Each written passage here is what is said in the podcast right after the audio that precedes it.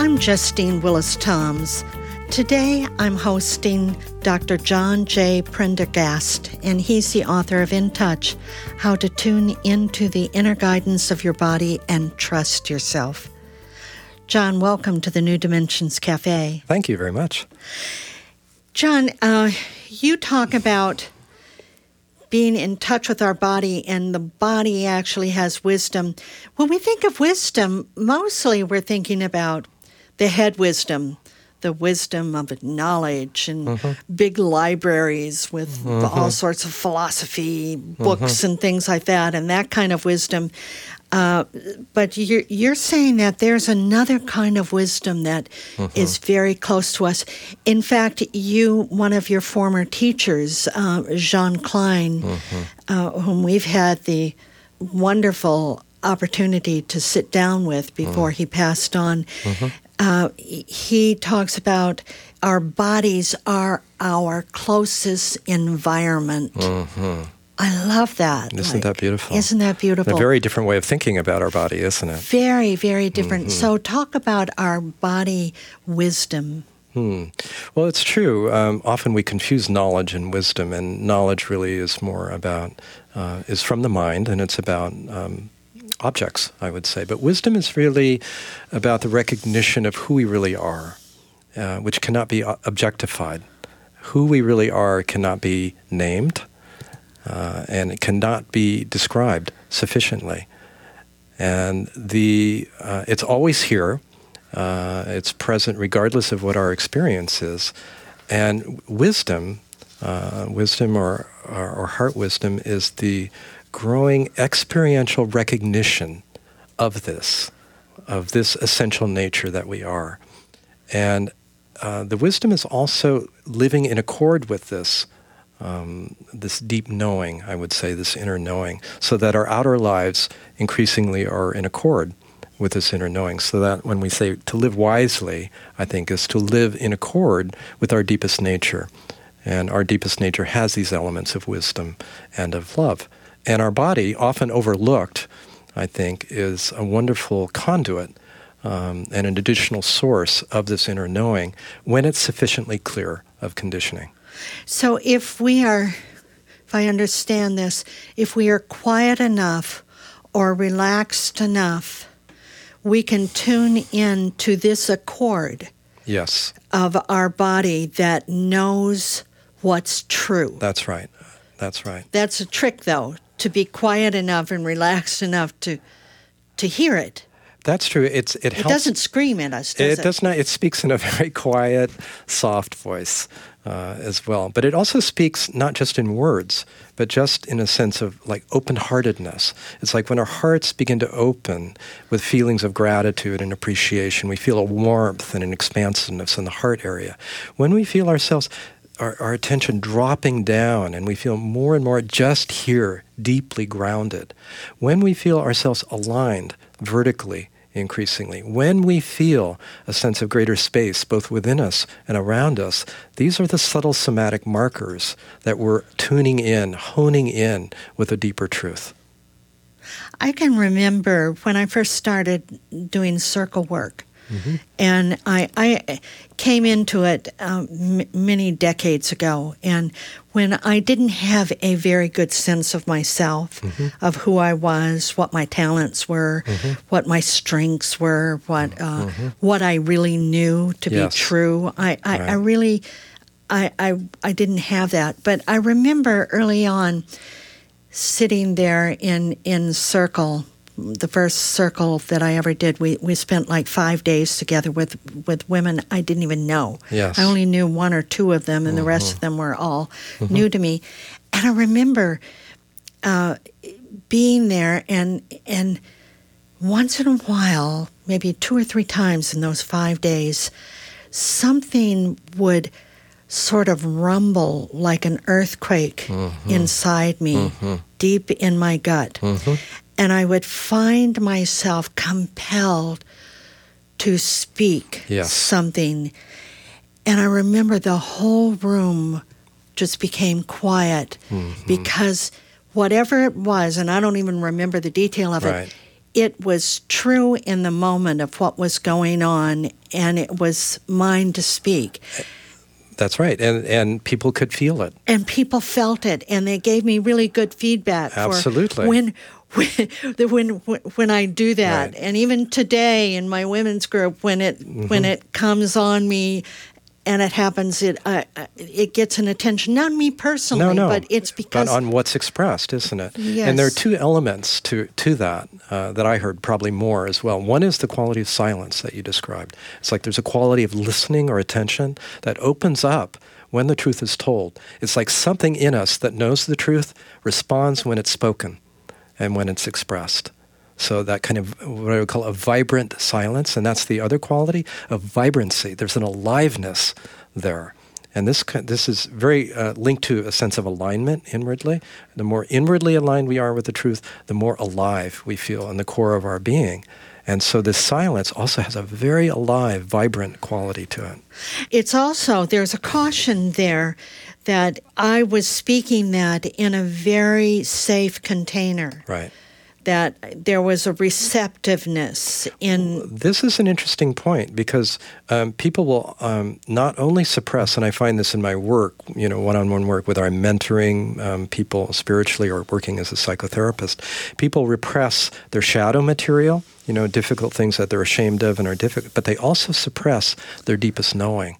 Why? Because it's most precious, and they don't want it to be criticized or misunderstood right? So we need initially a sense of safety, you know, that we're among kindred spirits when we speak this which is so precious to us and bring it out.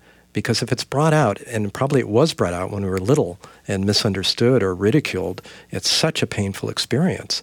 So, you know, these deeper, subtler dimensions of our knowing and of our being are very precious, and we need that sense of safety initially. After a while, we, we grow in our confidence of it and that, that sense of need for outer safety lessens. Or a need for approval. And approval, which is what it's about, isn't it? To yes. be understood, to be approved of, increasingly. And this is like that, this is why the subtitle of my book is about trusting that inner guidance and, and, and oneself, because uh, we grow in our self trust and our dependency on the approval um, of other and understanding of others' lessen accordingly. Or that need that a certain outcome happen. That exactly. that here's a truth that I'm speaking, and others don't see it, and then we become kind of radicalized because we want them to know our truth and right. act on it. And, that, and that's not truth. That's dogma. At that, that point, is, that's yeah, belief, right. and that's an important distinction because, and often the word truth is misused for some kind of philosophic, political, or religious dogma.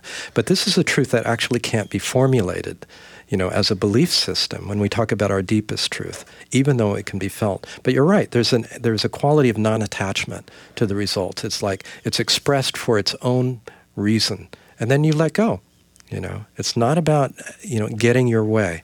You know, it's actually just about speaking your truth. Let's talk, John, a little bit about how do we get in touch with that inner knowing that our, our an inner wisdom of the body? Well, there's a lot to that because um, it requires, first of all, a willingness to be close to our experience and be honest. Honesty and vulnerability are really important, you know, and a desire to know. Like, if we don't want to know, this is not going to happen.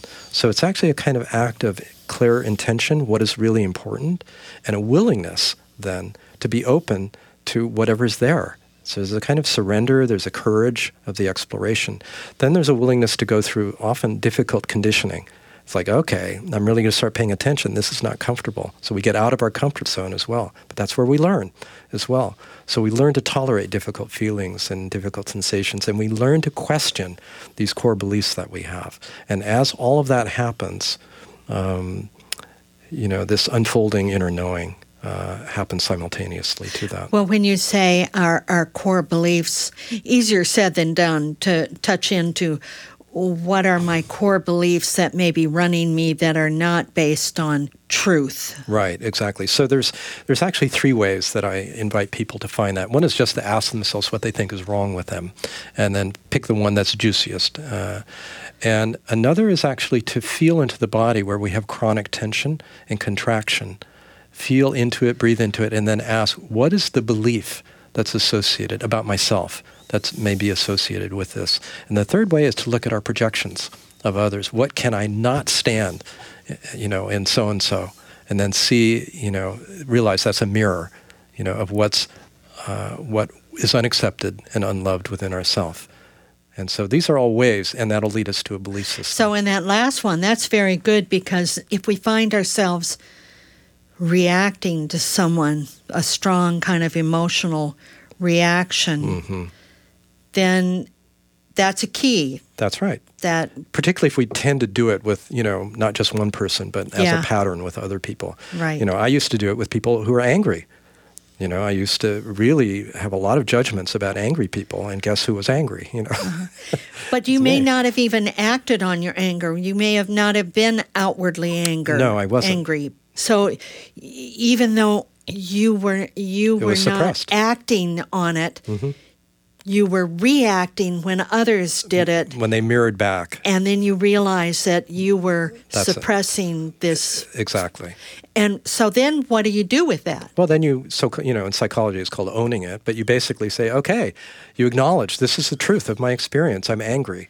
You know, and then you're willing to feel it, and then you're willing to look at, you know, um, what the beliefs are about anger, and and then you're willing also to acknowledge, okay, I'm not setting boundaries here that I need to. I'm not telling my truth. I need to speak up more in a skillful way, in a, in a, right. in a respectful way to others.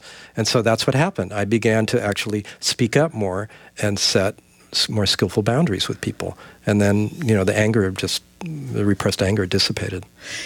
And then just to build on that, when you've set those boundaries mm-hmm. with others, there's a greater degree. I'm kind of repeating some of your teachings here, mm-hmm. there's a possibility of a greater degree of intimacy. This is so interesting. As we are able to differentiate and demerge from one another, we're actually capable of greater true intimacy and communion with one another.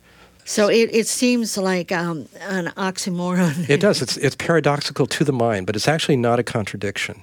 Because as we feel more secure and full in ourselves, we feel more open and we're not trying to manipulate or change other other people. Now we're actually available to meet people and receive them how they are and where they are.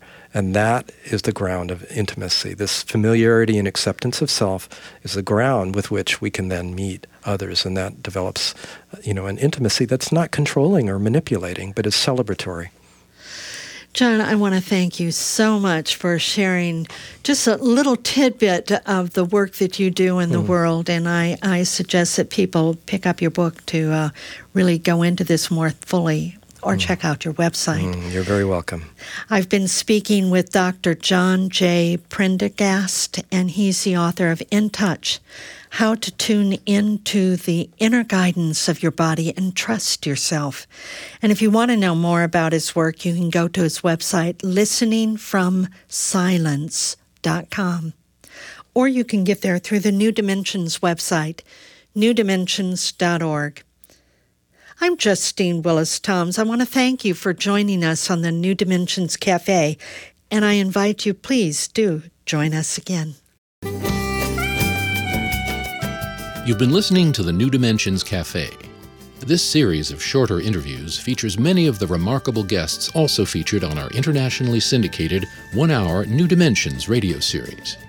To access more than a thousand hours of programs, to subscribe to our newsletters, or to become a member, please visit us at newdimensions.org.